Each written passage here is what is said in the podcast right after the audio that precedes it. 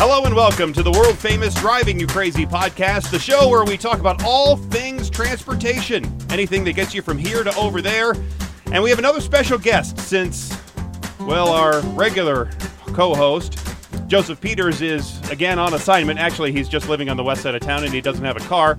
Uh, so, so with me today is the Director of Public Relations and Government Affairs for AAA Colorado and an all-around great guy, great spokesperson, and uh, and a super fabulous dresser as well. Uh, Skyler McKinley. You better be- you better believe I have a car in my line of work. Yes, you do. You definitely have a car. Uh, so, Skyler, welcome to the Driving You Crazy podcast. Thanks for being here. I'm happy to drive anybody crazy. That's what you are. You're going to drive us crazy.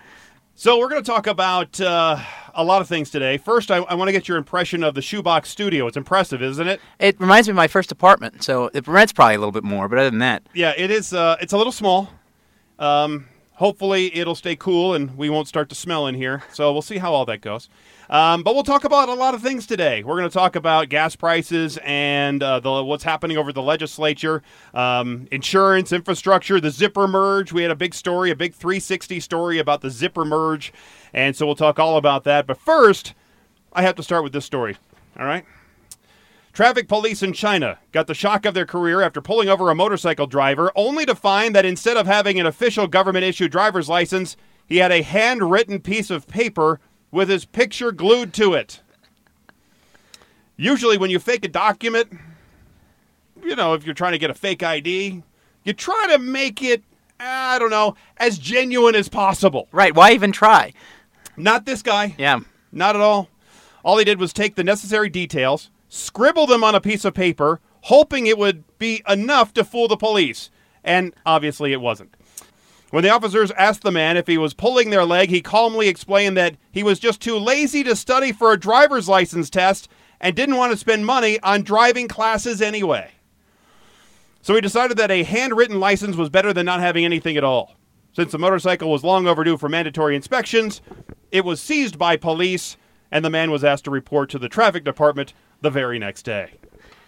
this reminds me back when I used to have a motorcycle. Uh, I didn't have a, a phone mount, so and I, uh, my GPS was just taping a sticky note to the tachometer and seeing how to get around. I it was kind of my own my own solution. Well, Uh, you know, you have to do what you have to do, and I, that that is a pretty decent solution. until the sticky note flies off. Yes. and then you're stuck and lost. Because that's before the old GPSs, right? Right. Because I have seen some of the motorcycle guys, they have either their phone on a little mount with their Waze or Google Maps or whatever, so they can see where and know where they're going.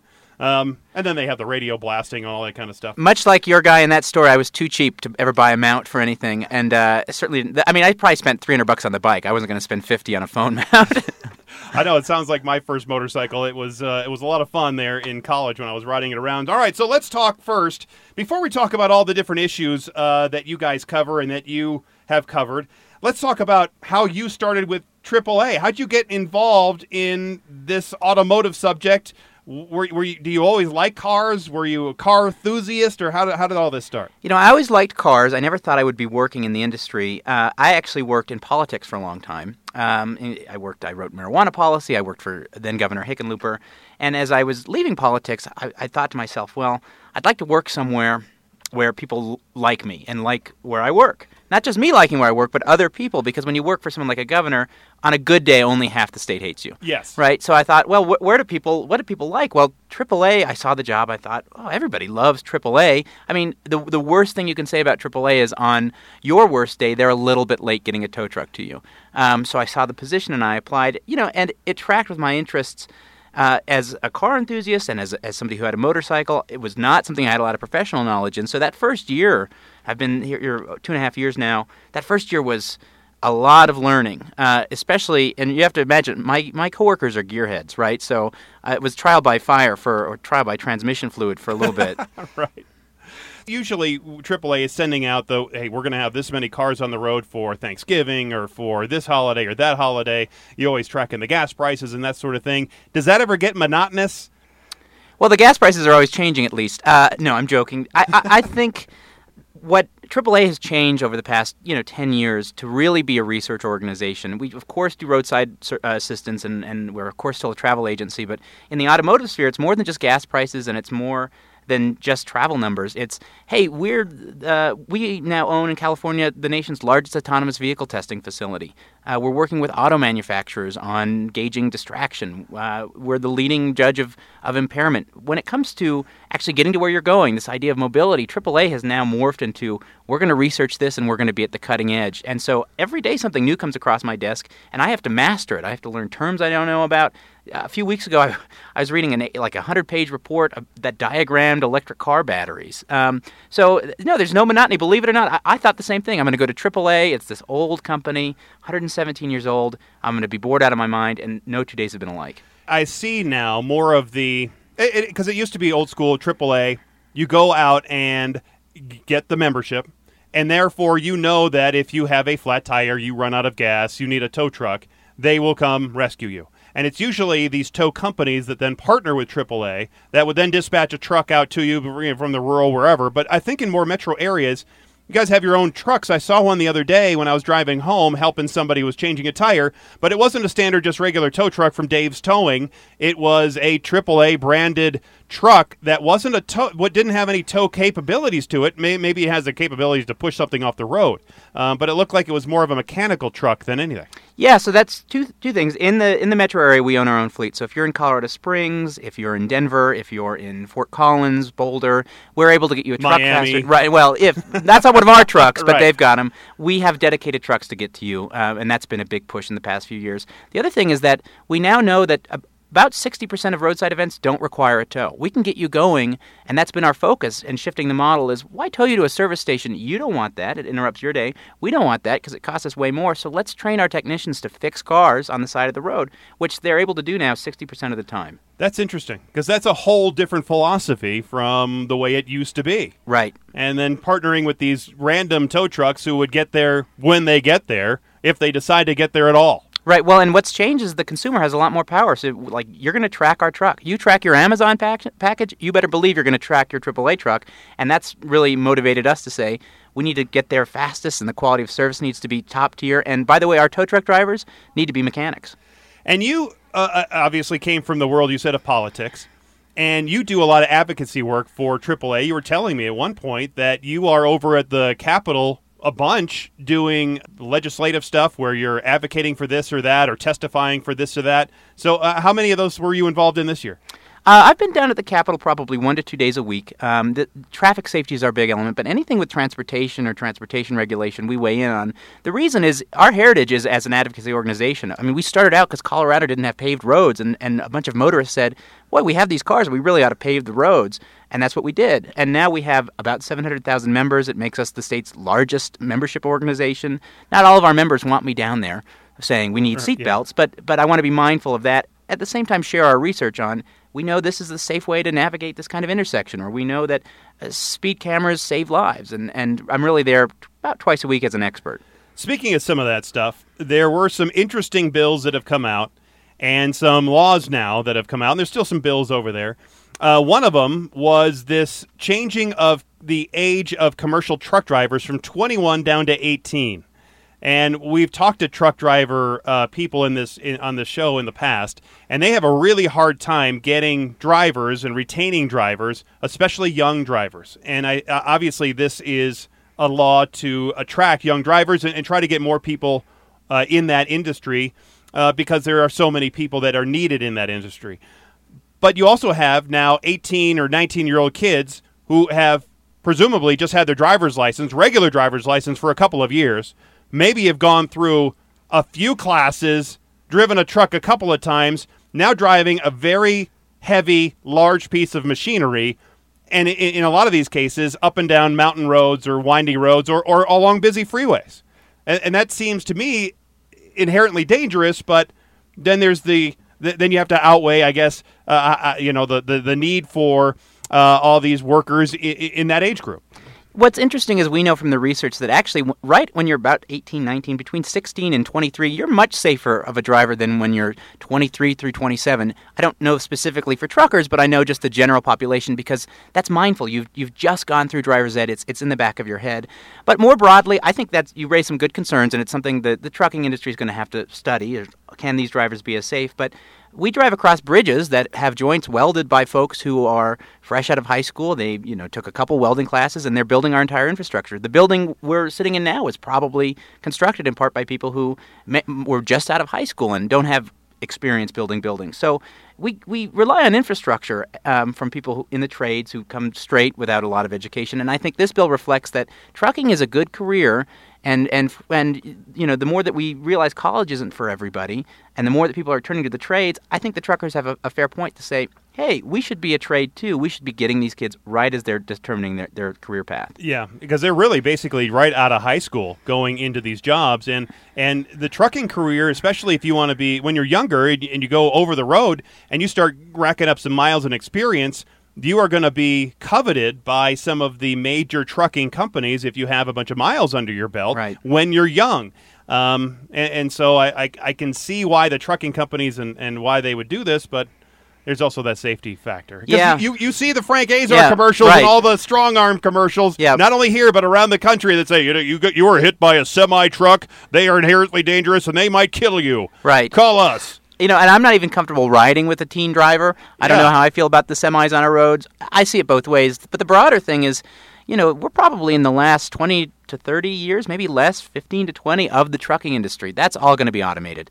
Um, so get in now, but but know that if you're getting in at age 18, by the time you're, you know, 50, that those jobs might not be around. Yeah, we'll talk about autonomous uh, cars and trucking here in just a little bit. There's also a bill that's still floating around out there uh, that has already been passed in other states, but it would eliminate the use of any mobile electronic device in your car while you're driving. Right now, at least in our state, you can't text and drive. In other words, they say you can't manually input data and then hit send, whether it's a tweet or a Facebook post or a text. But it doesn't say anything in a current law about reading your Facebook posts or checking out the tweety the tweeties, uh, the Twitter, the Twitter machine, any of that stuff, right? There, there's really no law to say that you can't. They, they might lump it under distracted driving, but there's no specific written thing about that. This new law, if it was passed, would eliminate the you you could not hold your phone unless you were using it to do the what the even the dial of the uh, of your phone number while it's on the Bluetooth. Right, and I f- think, in fact, you can't hold your phone at all. Your phone would have to be mounted. Um, it would have to be completely mounted. It, it com- this bill, if passed, and I, I think it's probably going to pass given how it's come out of the first chamber. Uh, yeah, it's it, it's a handheld phone ban. So there's nothing you can be doing on your phone, whether it transmits data or not, if if you're holding it. It means that you might you can dash mount it and, and still interact with it. Uh, listen, the bottom line, I think this is a good bill. AAA is in support of the bill. Um, but the, the bottom line is anything you're doing in your vehicle, no matter how you're doing it, that's not driving, is completely dangerous, right? So that's Right. sipping a cup of coffee, which I did on my way in here. In that moment, I'm taking that sip, I'm distracted, and, and the distraction continues. If I'm talking on the phone through my hands free system that's built into my car, I hang up that phone call, I'm going to be distracted for 27 seconds after the call cognitively. Um, and in that time, I, I'm not operating at my best. So I like bills like this because they say, well, we know that this is dangerous to be doing, but really everything's dangerous. When I hang up with with my wife, I, I can guarantee that my thoughts about what she's told me last a lot longer than 27 seconds. Right. Exactly. That's for sure. yeah, or, or you might be at a light and an email comes in and you're like, oh, Yeah. my boss. And then you're stressed, and, and that's cognitive distraction for, for a period after. I have a solution to all this that is would be wildly unpopular. Okay. Uh, but I think we should outlaw the automatic transmission. Uh, and, and, and make everyone drive a manual because we know that when you're driving a manual, you're more invested in what's going on in, in your vehicle. And, and you don't have the temptation to distract yourself with sipping the coffee. It's tough. I drive a manual. Or, or checking your phone or calling someone. You're really engaged in traffic because you know your car's going to stall out if you're not exactly uh, clutching right. But but then you were you were taking away the, the, the best anti millennial theft device there there is in existence right now because they don't know how to drive a stick. Right. So they, they they can't steal your car if it is a manual transmission. I read a story just a couple weeks ago, too. A, th- a thief broke into a car, tried to steal it. Manual. Couldn't get it going. Left the car. Exactly. All they had was a broken window. See, it's perfect. So your car is going to be safe Right. forever. But that distracted driving is obviously a real problem, and it's not just it's not just from the phones, as you said, but that is the major factor. And I, I can I can show you all. I mean, drive around the block here for for three minutes, Right. and you can see people holding up the phone, full on holding it up, and looking at it, and then they're weaving out of their lane. I can show you my dash cam Yeah. videos of this thing. It's all the time. Yeah, and we've done cognitive research on this, so we know that if you're texting, you are up to eight times more likely to get in a crash. Uh, if you're just talking, whether it's hands free or not, you're up to four times more likely. And we're seeing crash rates on the rise. And by the way, the people who are victims, cars are getting safer, but pedestrians, we're seeing pedestrian and bicyclist fatalities go way up. A large part of that is is people on their phones. Bottom line, it's selfish. It's selfish driving, just like driving drunk is selfish. If you're driving while high on cannabis, selfish. Texting and driving is just selfish driving. And, and how would you feel, you know, when you're a victim of it? And you and you raised the point about pedestrians getting hurt and killed, uh, not only from distracted drivers, but then uh, I was at the auto show, and maybe you, you saw this as well. But I noticed even the sedans. I mean, obviously the trucks are big and flat, and they and they come up to my armpit, and I'm a big guy. But the sedans, they actually have more flat fronted cars instead of the pointier cars where you'd be able to roll up on the hood if, let's say, God forbid you were hit. These are going to hit you in the side, break your ribs, break your hip, and you're going to see more substantial injuries and, and, and deaths just because of the way the cars are made. And, my feeling was looking at these cars, they're, they're probably being designed this way for eventual autonomous technology mm-hmm. for the sensors and the cameras that are going to be on the front of these cars. Yeah, you know that reminds me of Jeep just recently reintroduced the Gladiator, but they used to have the Gladiator truck way back, and and they pulled it off the roads because it had a pointed hood, and it was just really slaughtering everybody it hit. and and as we see cars change into more aerodynamic forms, I mean this is a real systems design challenge. I was at the auto show the whole time too, and the other thing I saw when I was walking around is inside the car you have these giant infotainment systems Oh, where you can like surf right. the web and and and then uh, you know I went through our research on that. Some of these infotainment systems that are in market today, that are on cars today, including on the Tesla, are as distracting as balancing your checkbook while driving. So we're kind of sending a weird message where we're saying, don't be on your phone, but by the way, your car is a phone, uh, yeah. and feel free to Google whatever you'd like as long as you're using the car console. because it's a map and you have the GPS and you have your uh, all all those uh, entertainment stuff that you said is are in the Tesla. Even some video games that Tesla has. Right. Yeah, it makes you think. When are you going to use this? I mean, Yeah. if you're using it in traffic, you shouldn't, uh, and if you're using it at a stoplight, you shouldn't. I mean, the only times to do it is in your driveway, and I'd much rather go in and play my Xbox. Well, and e- e- even with the kids, because my wife and I have been looking at some used cars because we have a lease that's coming up, and and she was looking at this Acura that has that drop down for the kids in the back, drop down uh, screen, and it's it's a full size like 16 by 9 screen. And we usually don't let them watch anything in the car anyway. And she goes, "Well, how great is that?" And well, it, it you're we're still listening to it too. Right. So they see it. We we can't see it because it's just behind our heads, but still we're listening to it. Right. So that's that's a bit of a distraction. Uh, what about the bill? And I know it's shelved, but it was going to change the way the lights change. Right now, they goes from green to yellow to red, and this bill was going to make it go from red to yellow to green. Right. And and I thought it was an interesting concept, but I I don't think people are ready for that sort of thing. So this was one of those best intentions bills, right? And it was really it was it was to inform folks when the light was changing, which is what lights are there for. But the problem is color psychology is really simple, right? And we're really and humans aren't as smart as we think we are. So we're only smart enough to know green means go, yellow means stop or slow, and red means don't go. You mean yellow means gun it? Yeah, well, that's the problem. And so, and so, as we looked into the psychology of this, you're exactly right. We're not ready. In fact, we think that at confusing the yellow, giving it two meanings, probably would dramatically increase the crash risk. Now, these were probably low-speed crashes, but uh, but even still, we're just not programmed to to assign two different meanings: go or get ready to go, and stop or get ready to stop to a single color. Yeah, and, and when I was talking to the bill's uh, sponsor, the guy who, who introduced it at the legislature, we, we both agreed that it, it sounds like it'd be better to hold all traffic at a red, at, at say, simultaneous reds for all movements a little longer, and then allow the green to pop on. And that way it gives everybody time to stop and, and settle in in the intersection and then move again. Right, and that's what a lot of municipalities, including Denver, are, are doing. Is they're playing around with their light timing. Um, it's part of this Vision Zero broad initiative to reduce uh, fatalities, but uh, that's exactly right. And and timing is great.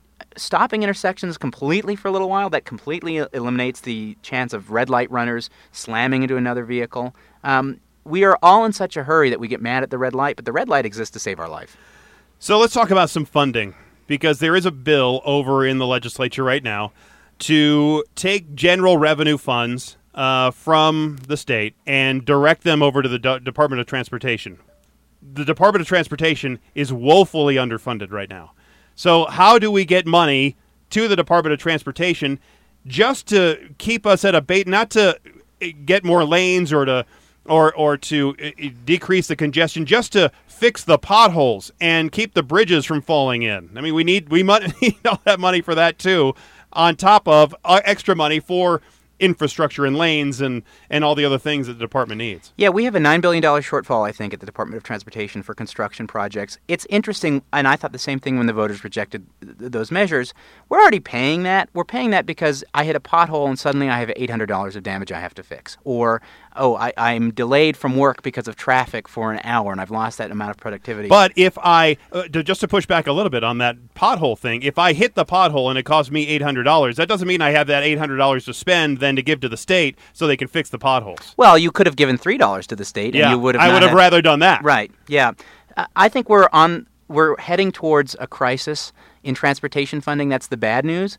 Uh, in Colorado, that probably was going to turn off some major employers from coming here, uh, and, and we're going to see impacts on our economy. The good news is car technology is changing so quickly. Automated vehicles are really on the horizon. We're, there's going to be a sea change in how we interact with transportation anyway.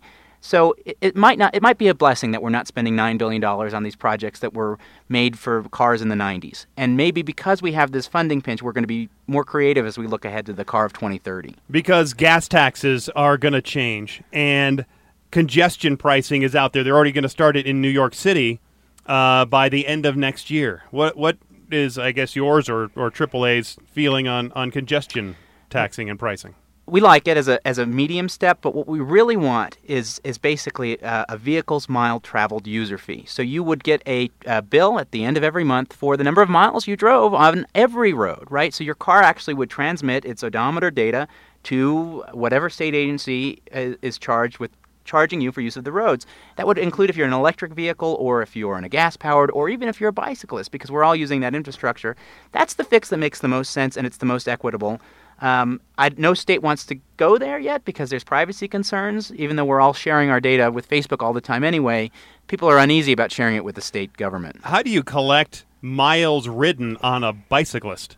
Yeah, it's well, we all have supercomputers in our pocket. Don't you right? think there would be a huge uh, pushback on that? Yeah, I, th- I think so. And frankly, cyclists aren't really taxing our infrastructure yet, but electric cars are. Oh, for sure. example, um, and and and the gas tax is no longer an efficient way to fund anything because cars are so efficient.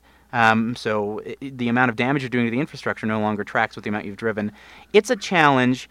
We're all okay having these supercomputers in our pocket, though. I mean, anything's possible. I love the idea of having staggered start times for work. Yeah, no, I, we've advocated for that because most people they operate on a kids schedule because they have kids in school. Whatever time the school starts and whatever time the school's over, that's basically dictating when they are going to work and when they're coming home from work. Uh, at, at least one of the parents. If it's a single mom, then it's a lot, or, or single dad, then it's a lot more challenging. But that would have to change too because that's how people are always going to set their schedule based on their kids. Yeah, and that's why we have congestion choke points.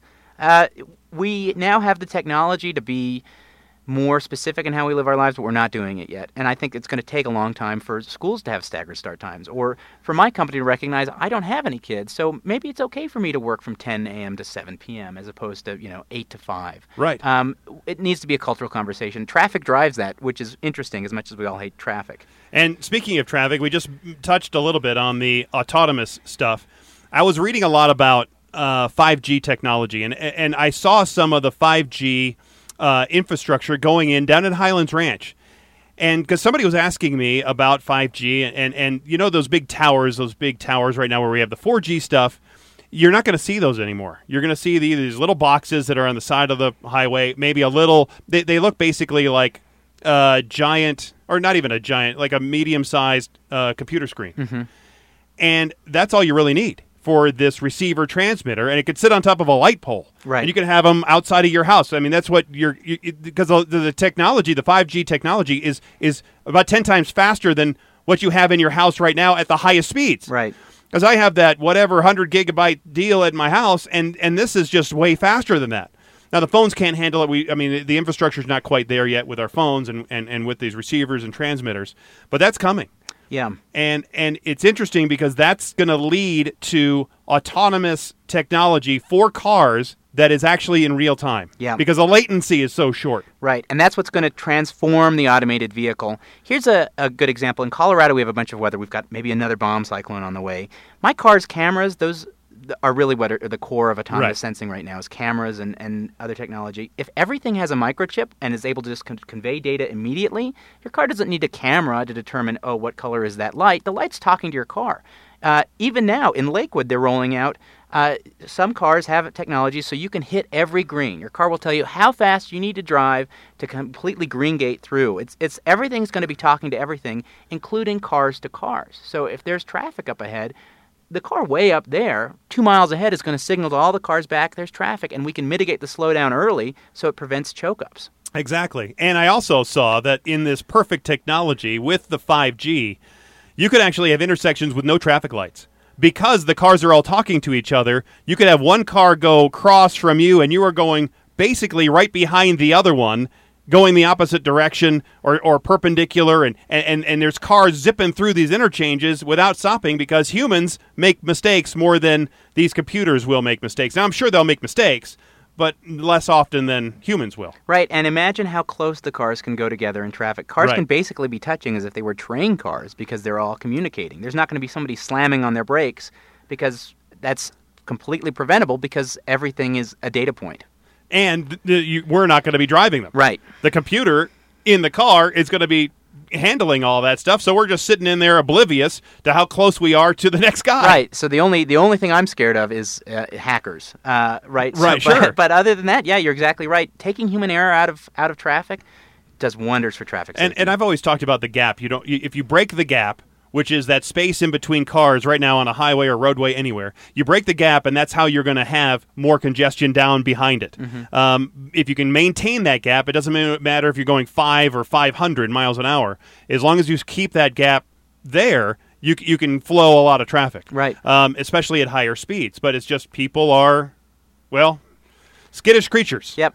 Yeah, or they're looking at their phone and then they slam on the brakes when they don't have to, or or they're just not being they're not being thoughtful drivers. And I was thinking about this, and my, my daughter and I were talking, and she's my oldest daughter is ten, and I was thinking, I said, you, you know, you probably you're gonna you're gonna drive, you're gonna learn how to drive and get a driver's license and, and have a car, and because she was talking about, can I have this car, Daddy, when when you're when I turn sixteen, and I said, you probably will, you'll probably be able to have this car, but your kids probably won't, mm-hmm. And that that's revolutionary. My, my kids, my kids right now could be some of the last drivers Right. ever, Yeah. ever, Yeah. except maybe in rural areas.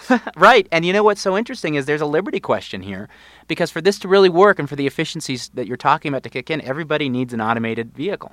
Um, I I can't stand the idea of having a self-driving car, and I'm probably old enough where I won't be forced to. But yeah, your kids' kids will probably be legislated into into saying you have to have an autonomous vehicle. well, I was reading this from I think it was from Samsung or some other company where they where they were speculating that you actually won't own the vehicle. Mm-hmm. What'll happen is there's going to be a service, an Uber, a Lyft type service like that, but there won't be anybody in that car. It'll be a rental car service. Let's so let's say Hertz has the rental car service, autonomous technology. So let's say I need to go from home to the grocery store and back. So they, I, I will get on my app and I'll say I need to go to the grocery store in five minutes. They send the car, autonomous car, to me. I get in. It drives me to the grocery store. It goes, does something else, and then I, coming out of the grocery store, hit the app and it picks some other car picks me up. Probably the cheapest option, uh, you know, a little small car, whatever, whatever the cheapest option I could get. Kind of like you can with Uber right now, the Uber XL or whatever it is. Um, let's say I need to go to Home Depot and I need to pick up some lumber or pick up a whatever. Well, then they'll send the pickup truck, and then I'll get in the pickup truck and I'll go down to Home Depot, and then it might wait for me because there aren't maybe that many pickup trucks, and then it will take me home. Right. Or let's say it's a Friday night, and my wife and I want to go out on a date, and uh, let's say we want to. It's a nice spring day, night, and I we want to rent the convertible. Boom, hit it on the app. It costs a little bit more, but then they send a convertible, and off we go, and then takes us to the show, drop us off, and another car will come pick us up and take us home. So I see that as more than we personally owning a autonomous car that sits in my garage or takes me to work and then comes back home. That is is going to be a subscription service that I could see happening in the next 40 or 50 years. Yeah, or or maybe even less. I mean, it could be as little as, as 20 to 30. But I, I think you're right. And Volvo's saying the same kind of thing. They think the future of their car company is in subscription cars. Um, and Volvo's a, a major auto manufacturer. So uh, it terrifies me because I love my car. It's part Right. of my identity. I love driving. But at the same time, change is good. But what are we going to do? Because I've always wanted to own a 1961 uh, Corvette. You can still own it. You just can't drive it. because that'll be the that'll be the trick. If I have a classic car, or if I'm in a rural area, maybe I need to drive because the technology's not out there in the Great Plains. I guess there'll be a point somewhere where you can't mix the you drive cars in the rural spots with the you know with the computer cars in the more urban spots. Yeah, or what will have to happen is if you have a car where that still requires a driver, they might just deck it out with sensors. So that, you know, there's a sensor in your clutch pedal, there's a sensor in your gas pedal. So even as a human's operating the vehicle, it still transmits all the data to the automated grid. It's crazy. This is a brave new world. The technologies that are really going to define it, we can't even comprehend yet. Um, a lot of them will come with 5G. We see early kind of glimmers of, you know, uh, uh, advanced driver assistance systems with lane departure warning. That's just the, the foundation. It's like looking at a giant you know condo uh, construction project and you just see them starting to pour concrete that's the tech we have today but the the really fancy stuff we can't even imagine yet Yeah, and because I was reading, and I think it was a AAA stat that somewhere around seventy percent of people are still leery of getting into a self-driving car. I'm sure that will change over time as people get more used to it, but that that's a lot of people, and I think that's not just here. I think it's worldwide. yeah yeah that's right and and part of it's because it's evolving in a very public way so when something bad happens which it will there's going to be bad things that happen as part of the development of the self-driving car it's instantly in the news it's in the news for days and everybody's terrified Well, there's bad things that happen with people driving cars. right I Yeah. mean, we just had another pedestrian death down in, uh, in Aurora. There were these uh, two kids, 11 year old kids in their neighborhood who are riding their bikes or walking, and, and somebody drives on the sidewalk and hits them. Maybe it'll eliminate some of that, but Yeah. there'll still be some, Uh, I guess, learning curves to deal with when we get to that point. And anybody listening to this should know that, yeah, I, I completely understand why we should be skeptical of this. I, I'm skeptical of self driving. I've ridden on a few, and every time I've engaged with one, I'm like, oh, this is definitely going to be safer than drivers because you eliminate human error, and 97% of crashes of any kind involve human error.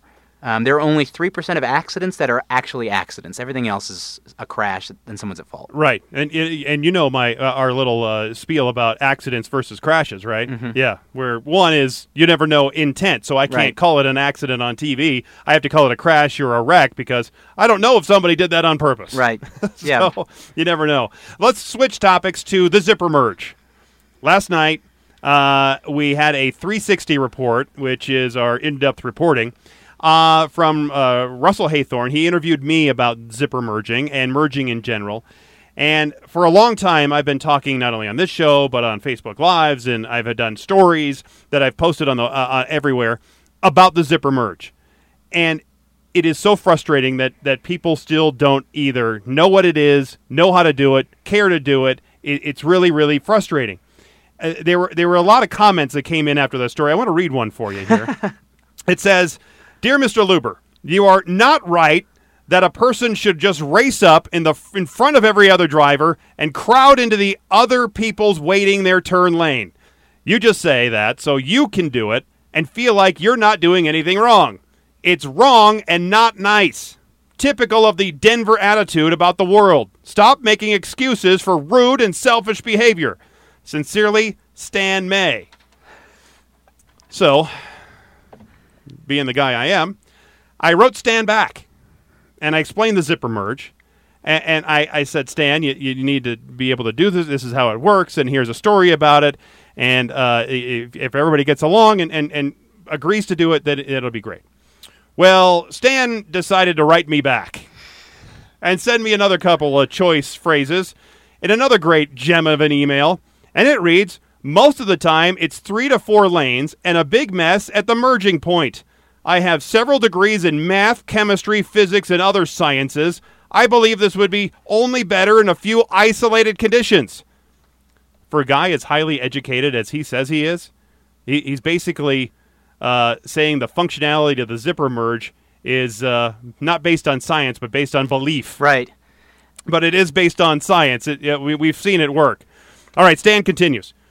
The choking point has to come to a complete stop to let this guy in ahead of the rest of us. I do not care what you or anybody else says. This would not work in real life. It is just a feel good theory for the guy not wa- wanting to wait his turn. I have heard a lot about this theory, but I'm sure it would not work and never will. That guy just gets through the traffic jam ahead of me after I have waited a long time. Stan. And that's Dr. Stan. Dr. Uh, yeah. Stan, you're right. Uh, you know, and I think that's so interesting. I think you guys deserve a Pulitzer in public service reporting for covering the zipper merge because Thank you're you. right. If we all just did it, everything would be fluid and fine. What we know in science, uh, as, and it's ironic that he claims to have these degrees, um, having predictability in human behavior solves a lot of conflicts in human behavior. If we can all reasonably predict how another reasonable person is going to behave, everything flows much more smoothly. As, as crazy as it sounds, the reasonable behavior is everybody doing the same thing, which is merging when all of the traffic indicators tell you to merge and not a minute before. The thing I agree uh, with Stan about in, in, in his little diatribe here is that it won't ever work. It will never, ever, ever work. And it's not because the method is flawed, but everybody needs to agree to do the zipper merge. And everybody needs to be on board. And if there's one person in the line who won't let somebody over because Stan doesn't believe it's working or believes that somebody is cutting in front of him, then it will not work. That is the key right there. You have to, you know what? It's almost like you have to go to the golden rule of merging. Uh, do merge unto others as as you would have others merge unto you. Yeah, that's exactly right. You know, basically, we have to go biblical here. and if we don't, we're never going to get along. On parts of I 25, I do pray whenever I merge. Yeah, so I think yeah. that's, that's a good way to do it. There's a bridge project on I 74 in Iowa right now, and they've had so many problems going from two lanes to one that they've had congestion for weeks and weeks. And so now they're trying to promote zipper merge, and they have now signs placed up along that I 74 bridge project a- encouraging the zipper merge, trying to teach people how to do it. It is starting to work a little bit, mm-hmm. but you have to sign the tar out of it to get people to recognize it. And maybe that's what we have to do here. C- CDOT at one point did do an educational campaign.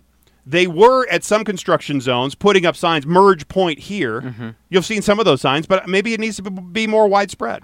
Probably we just need a culture change when it comes to driving, and it's it's again that idea we're all pretty selfish. I need to get to where I'm Yes, going faster right. than anybody. One of my favorite sayings is that I can't be mad at traffic.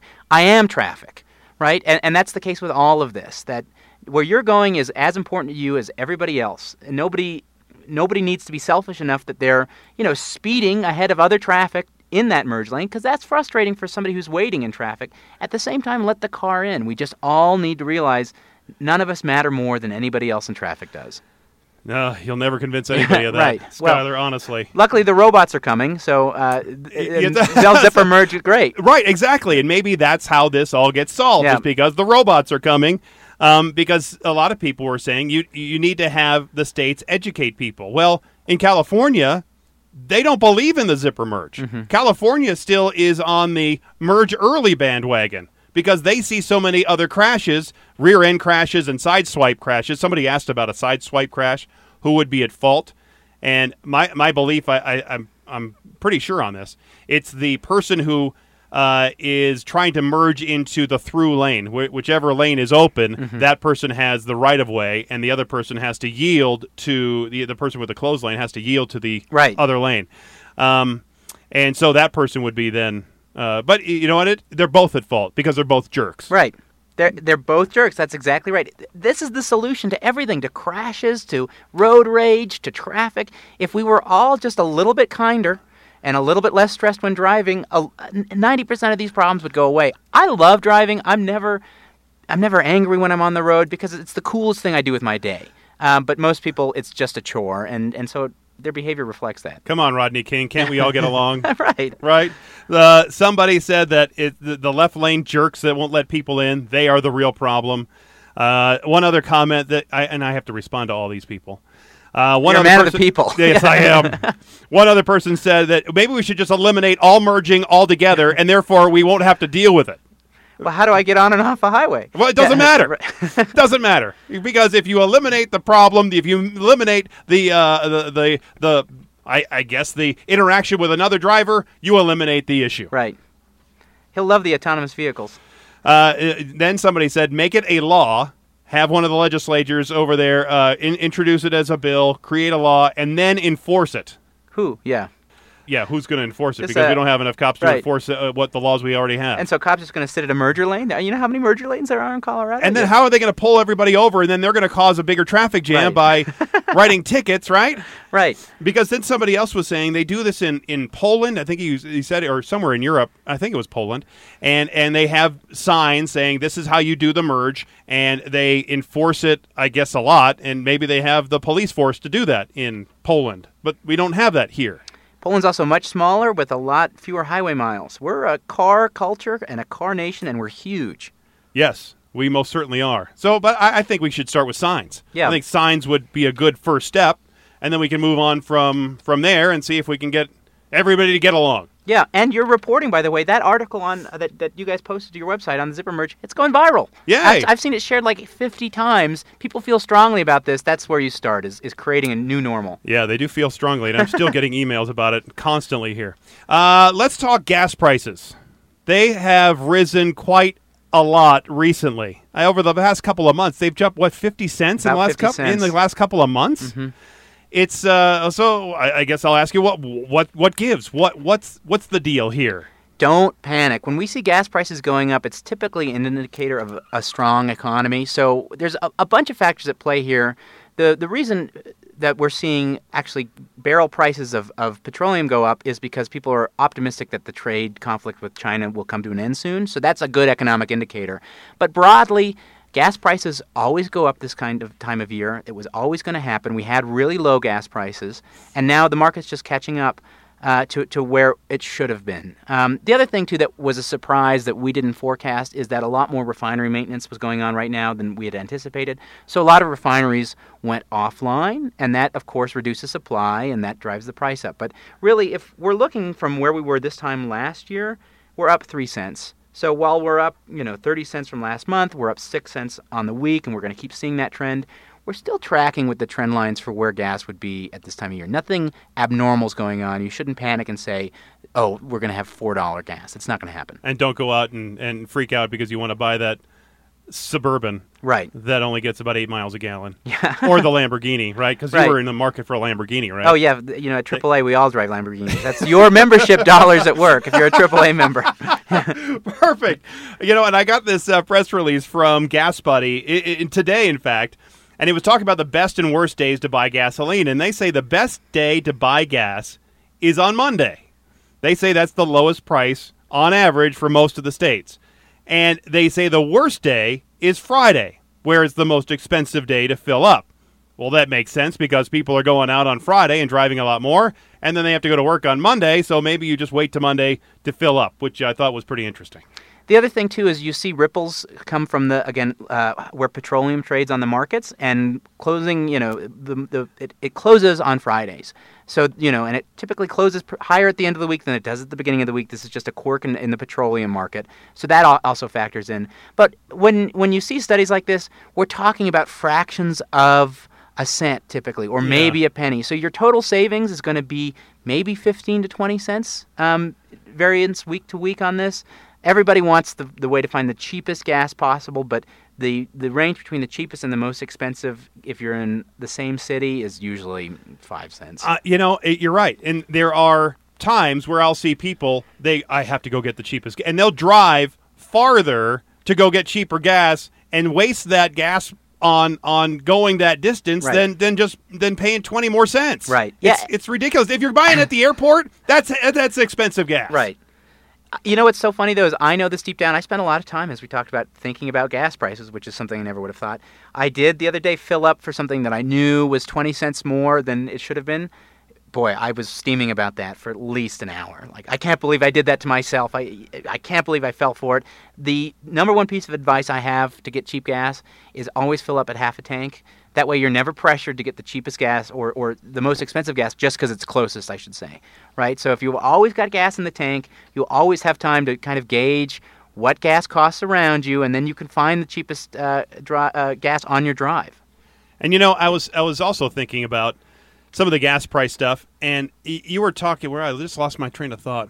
I was just thinking about something, and I know I completely lost my train of thought. Well, That, but that happens, yeah. to me. yeah, that happens trains run on coal, not gas. But Yeah. Uh, i- so anyway, I'll just move on. Uh, so I, I was going to talk about another thing about insurance because AAA is an is an insurance sa- uh, seller too, yeah, right? yeah, we're a brokerage, so we sell AAA insurance, but also we sell Progressive, we sell Safeco, we sell you name it. We, we probably have a, a product. So I saw this from Wallet Hub that came in, and they have at least ranked c- car insurance companies and some of the cheapest in all the different states. Now, because they're sending it to me, they know I'm here in Colorado, so they say that the Colorado's rank for the cheap car insurance is at 27, so right there in the middle.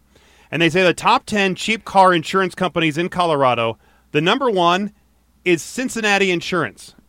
What is the Cincinnati Insurance? That's just a guy in Cincinnati. Yeah, it's one I guy. guess. His name's Frank. He'll loan you some money if you Never crash. heard of Yeah, it. Right. No, never, I've heard of it. and, and why? And how would that come up if if it's really probably not that widely used? It's probably they're just culling data, and and some a few people have Cincinnati insurance, and their rates happen to be lower, but they're in an odd risk pool, or they're Cincinnati insurance might in, in fact be a really expensive product that only insures really, really, really, really good drivers. Yeah, maybe. And, and so they're paying low premium. And then number two was Response Insurance. Again, never heard of them. Number three, Owners Insurance. Yeah, I never heard of them. uh, number four, CSAA. that's us. That's AAA. There you go. Yep. So you're number four. Yep. There you go. You're on the fourth on the list. Uh, number five, Privilege Underwriters. Never heard of them. Number six, USAA. Oh, we've heard of them. Yep. They are for the uh, military for the most part, for active and uh, former military. Uh, seven, Auto Owners. We've heard of them. Yes. Eight, Nationwide. Number nine, Garrison. No, no clue. It's all clicks and pops over there for Right. you. Uh, number ten, IDS Property Casualty Casualty Insurance. I've heard of IDS. They're they're a bigger player, but um, you know what's interesting about that list you read is that there's typically there's if you're paying if the cheapest insurance companies either are really really awful products that won't cover anything that you need, or as I mentioned, they're really highly selective insurers. So once you're in their pool, they know you're such a low risk, your premiums are pretty low, and the, how they make their money is that you're pretty well off and you own a boat and you own an RV and you have a big house and you have a car and you've never made a claim, you're really cheap to insure. So the general rule of- insurance is just do your homework. It's very possible Cincinnati might be a great insurer that will cover anything that happens to you and you'll pay a great rate, but you, you have to do your homework. And uh, if you see a TV ad for it with a 1 800 number uh, and an animated uh, spokesperson, uh, maybe look into it because the way you save money on insurance is somebody who's actually like walking through your life and saying, "Oh, I can get you this discount," versus you click a, a web form and you know someone sells you. So a talking walking gecko is better than Cincinnati Insurance. You're telling me, Uh, well, it- or it- Fred it- Loyola, right. Fred Loyola Insurance, whatever that one is. The General has Shaq now, and we all love Oh, yeah, the General, So, yeah. right. There you go. um, it- it's one of those areas where you have to do your homework. And insurance is an oddly specific product. People think, oh, I- everybody has insurance. I'll just get what everybody has. The more you tailor it to yourself, the, the, the better it'll be. I guarantee you that some of those people who have IDS probably love their insurance because they spent several hours walking through the discounts they were eligible for with an agent um, versus somebody who just went to you know a website, click the box, printed off the form, they're good to go. That's me. Right. Esurance. Yeah. I went to Esurance and and I did. I clicked the boxes and uh, but I know what I what I need and how how much coverage I want and they still my rates are better than bundling it with my homeowners insurance even with some of the other bigger companies. Wow. I, I've tried to have because I, I have uh, this place called Compass Insurance down in the uh, I guess they're somewhere in the Highlands Ranch. Mm-hmm. And they shop around for my homeowners insurance and and they found my and they wanted to bundle. But they still couldn't beat my auto rate for right now Right. with Esurance. Yeah, that's and that's great for you. That's I mean, so you're you're doing exactly what everybody needs to do is is you will always get the best rate if you put in a little homework and do the searching. There is always a way for you to get a better rate, uh, and if there's not, it means you're exactly where you should be. Now, there's what 300 and something million people in this country, right? One of their key findings in this Wallet Hub story 54 million Americans say they don't understand their car insurance. Right. That does not surprise me. 54 million. Right. That's uh, probably half of the drivers. Yeah. Or at least a third of the drivers. And the insurance companies don't make it easy for you to understand it, right? It's not, you know. well, they don't want you to. They just Right. want your check. Right. They want, and they don't want you to make a claim. Typically, I mean, some of the less reputable insurers will try to dissuade you from making a claim um, because that's what costs them money. And then they say 75% of drivers say they want the best car insurance, not necessarily the cheapest coverage. Well, duh. Yeah. Don't you? Right. I mean, doesn't everybody want that? Make Isn't sure the that point your coverage. right? Well, although you'd be surprised that some people just want they're only getting insurance because the law tells them they need it, so they're only getting you know collision, and then Well, and then there's people around here that don't even get that, and they don't register their car. They Right. don't have the insurance, and so they're driving around with expired plates and uh, and uh, and. Crayola driver licenses. yeah, exactly. Placed pasting their photo on it. Uh, they say 71% of people say it's unfair for genders to be a factor in the car insurance pricing. But men are way worse drivers. Right. On average. I mean, we are more aggressive. We tailgate gate. We we do uh, those risky things that women typically don't do. Yeah, when it comes to car insurance, being male is a pre-existing condition that places Yeah, you at much higher sure risk. is. Um, yeah, I- I see why people are frustrated about that, but the way that that just like it costs more to insure your home if you live in a floodplain, right? It's it's all about risk. Yeah, uh, and so I thought that was that was pretty interesting, interesting stuff. Um, infrastructure.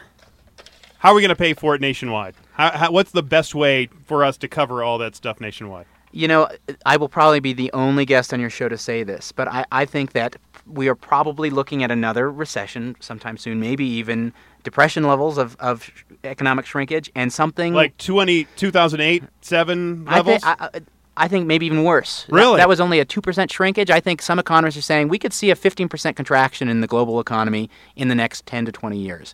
Not every economist is saying this, but there are some. I think if that happens, the way America gets out of that is major, massive investment in our infrastructure nationwide because nearly every state has a backlog.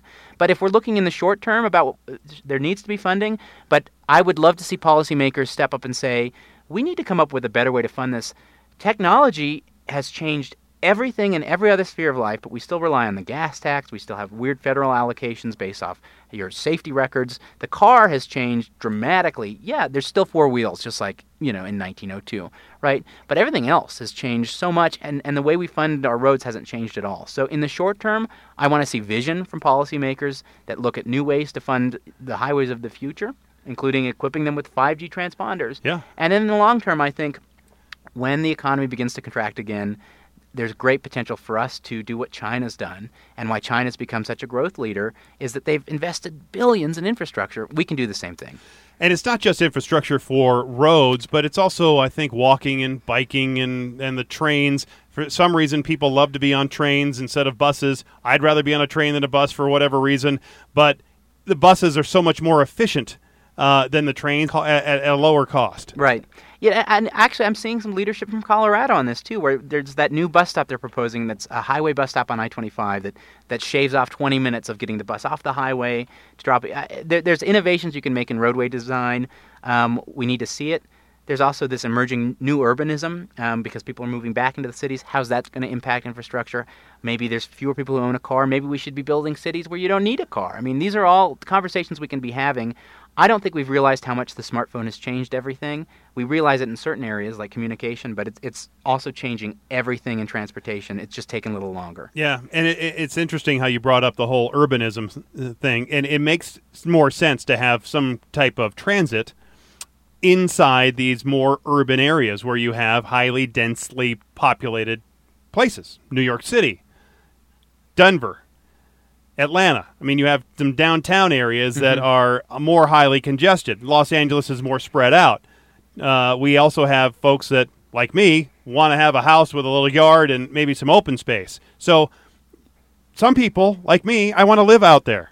I, I want, and and right now there isn't any transit, nor er, never will be transit Right. out there to those areas where I want to live. Uh, a lot of people want to live in in the places that maybe you can't get to easily with transit, uh, whether it's up in the mountains. So They, I think there has to be a balance between the two, and and you have to the transit people. I think have to at least hear out the people that don't want to have the transit. Hey, it's it's okay that you don't. Not everybody wants it. We want everybody to have it, but they, they but they'll never concede that. Right. Well, and and the other thing too is that it's it's I don't think you can just build a train everywhere and it's going to work. Right. That's not the solution. Increasing busing is not going to work. You need to create demand for these services.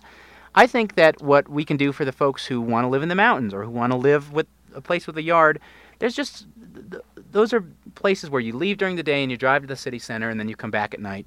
But we can rethink about like, well, we could have a corporate campus here that blends into a suburban environment, and and, and San Francisco and the Bay Area does Right. this really well. We we don't do a good job in Denver. We kind of separate the suburbs from the city core. But more and more employers can decide to relocate to where their employees are, and and I think you'd love it if if the Denver Seven studio was ten minutes from your house. Oh, sure. Um, but but there's there's no reason that there there can't be thinking in that in that way. Oh, it'd be even better if they put a green screen in my basement and I could just do my work right there in my jammies. Right, and you know what? But That's another 5G possibility. I, you know, I'd, I'd rather you keep wearing the suit and tie, frankly, Okay, as a viewer.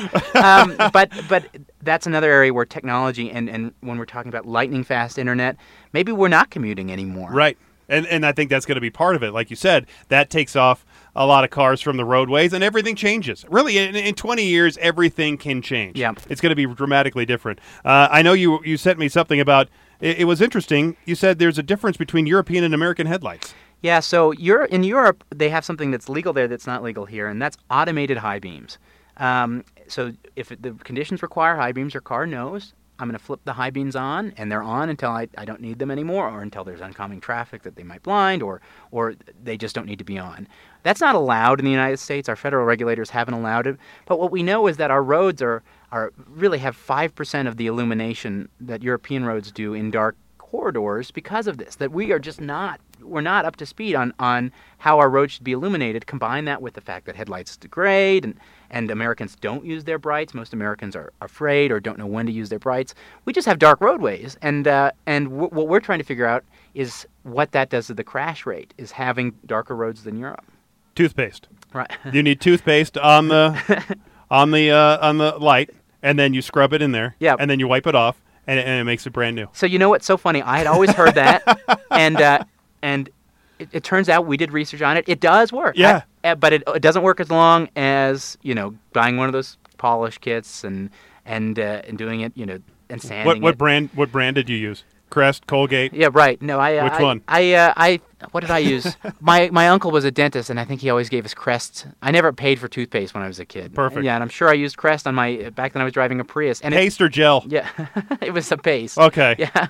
That's better than the gel. Nobody likes the gel. No, no, I mean, why would anybody want? Yeah, Right. Yeah. The gel is horrible. what was that one? That gel one with the different flavors in it or the different colors? What was that? It was oh goodness, that was. I can't remember. This is. I didn't do my me- homework on toothpaste when I was coming on the automotive podcast. No, Yeah. you should, you Yeah. should have though. When You I did the be- dental podcast, they did ask me about motor oil, though, so I guess it makes sense. You never know what you're going to talk Yeah. about here on the world famous Driving You Crazy podcast. Uh, well, before we wrap it up here, Skyler, Skyler McKinley again uh, joining us here on the podcast. Uh, we we have to mention that it's Work Zone Awareness Month, um, or week, I guess it is, or is it month? It's Work Zone Awareness Week, but uh, it, you know, it, it's broadly it's something you should be aware of all the time. Right. Yeah, and uh, tomorrow officially, well, I guess today because this is going to be on a Wednesday that you are hearing this, or maybe uh, later in the week. Anyway, it's uh, the Wednesday was the Wear Orange Day, so I was wearing orange for the Wednesday, uh, for the for the Work Zone Safety Awareness Week, and it, it, you're you're right. It, you just got to pay attention when you're in those work zones because there's people out there that are putting their life really at risk because they are just trying to do their job, want to go home to every to their family just like you do. Right. Um, but they are in a more precarious situation, especially on the highways. Yeah, and I hear people say that, uh, oh, well, you know, they know it's dangerous. They know the risks when they're out there working to keep our roads safe. It doesn't have to be dangerous. Being a highway safety worker could be one of the safest jobs in the whole world if people were mindful of it, right? Same with my tow truck drivers. They're out changing a flat tire on the highway. People say, well, they know it's dangerous when they're doing that. It doesn't have to be. There's nothing inherently dangerous about working on a highway except for drivers uh, and and driver behavior, which is completely changeable. So it is work. It's Work Zone Awareness Week, but now's a good time to remember it's the law to slow down or move over if you see something happening in the shoulder. It's the law. You can be ticketed if you don't, right? Um, and that the folks who are there working the shoulder, imagine if you had a highway that zipped right past your head when you were in your office. Uh, you'd be you'd be terrified. It, it's Yep. scary work, and they do it as a public service. I'd be remiss, Skyler, uh, to let you go without asking you what's driving you crazy. So I'm glad we talked about the zipper merge. I have an opposite pet peeve. Okay. It's when a solid becomes a dotted. So there's a no there's a no change lane zone that becomes a change lane zone and people will change over the solid. Right? We you you've got to wait. You've got to wait until it begins to dot. And if we all just did that it would make that a lot safer. But I have one on my daily commute to the office. There's a solid line that becomes a dotted and people are crossing over while it's solid, meaning I don't know when it's safe for me to come in. I don't know once I'm in the lane if I'm safe. So this is my plea to your listeners that as, as much as we worry about zippering in, also if there's a solid white line that becomes a dotted line, wait until it's dotted and we we'll all get to work safely. No, no, we get, we're just too impatient. Right, It's not yeah. going to happen. Yeah, exactly. It's They the- are more important and busier than you, so they need to be in that lane, which we're all going to get into eventually. No, Yeah. they're going to get in there first. Right. It's it's so funny. I get on here at I twenty five in University because I'm going south, and it, I can see people on the highway. They're not going to let me in. I know it, and so I let them go f- flat because they're they're not going to let me in. They're not going to let me merge. So I I slow down, let them go past me. I pull in behind them, and then go into the next lane to their left. Yep. And so then I'm zooming past them. Right. So now I've left them behind. Right. They are still now behind me. They have not gotten in front of me, Yeah. even though that was their intention. They didn't want anybody to get ahead of them, but now they are behind me anyway. So there. You know, Driver. my you know my theory is about driving. Uh, Ninety percent of drivers really have no idea what's going on around them, right. but they feel wronged Yes. ninety-five percent of the time. So they don't know what's going on, but they know it's not helping them out, and therefore they're not going to help anybody else out. Well, it's been a pleasure having you here uh, as a guest co-host here on the world famous Driving You Crazy podcast. I hope you enjoyed your time. Yeah, I hope your ratings don't plummet this week because of me. Oh, but- yeah. Well, you know, we got it's the bomb cyclone. Yeah. People are going to have lots of time to listen to the podcast. yeah, they'll be stuck inside. That's exactly right. Well, thanks again for being here. Thanks again for listening. And until next time, I'm Jayson Luber, the traffic guy. Be safe, and as always, happy motoring.